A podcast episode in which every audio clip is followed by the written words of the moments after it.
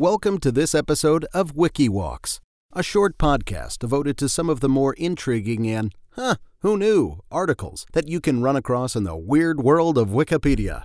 I'm your host, Chris Grismer. Now, if you're listening to this, you must have an appetite for learning. You hunger for quirky, weird stories. Well, you don't know real hunger. At least, not like Angus Barbieri.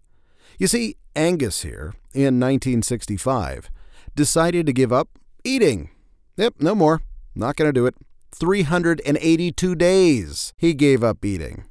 You see, Angus was not a slight gentleman, weighing in at a stout 456 pounds, weighing more than your typical off the rack Kawasaki motorcycle, which, incidentally, would be unable to support a man of his carriage.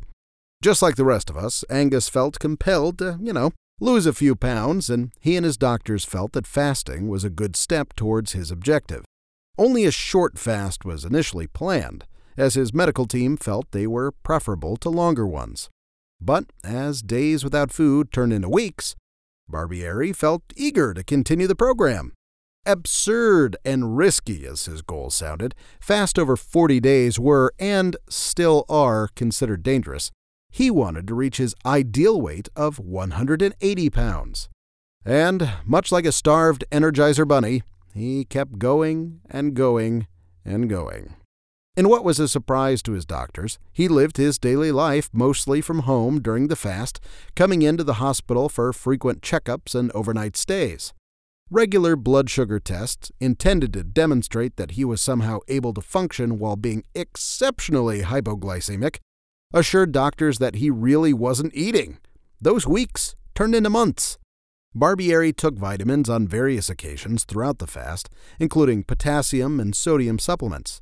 He was allowed to drink coffee, tea, and sparkling water, all of which are naturally calorie free. He said there was the occasional time he'd have a dash of sugar or milk in tea. Huh, such a splurge, especially in the final few weeks of fasting. Probably wasn't funny at the time but amuses me is Angus's father actually owned a fish and chip shop that went out of business because Angus went on his fast.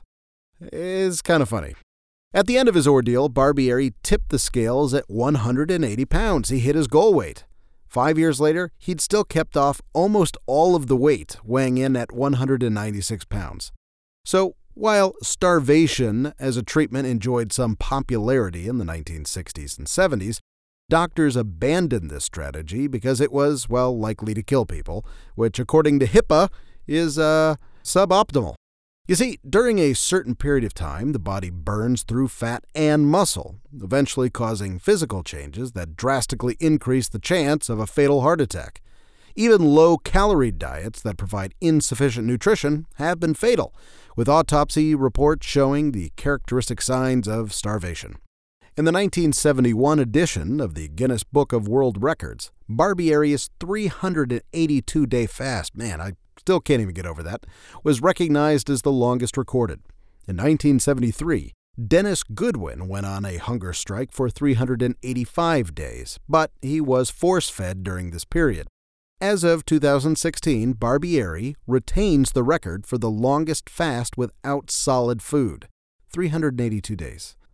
Guinness actually no longer officially endorses records relating to fasting for fear of encouraging unsafe behavior.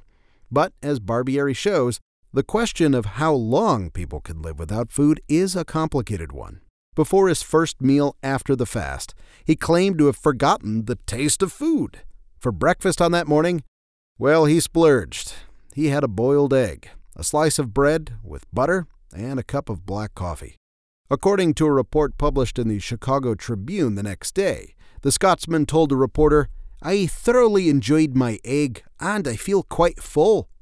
So, next time you decide to be a little cranky because you didn't get your cinnamon toast crunch this morning, just remember, you only have 381 and a half more days to go.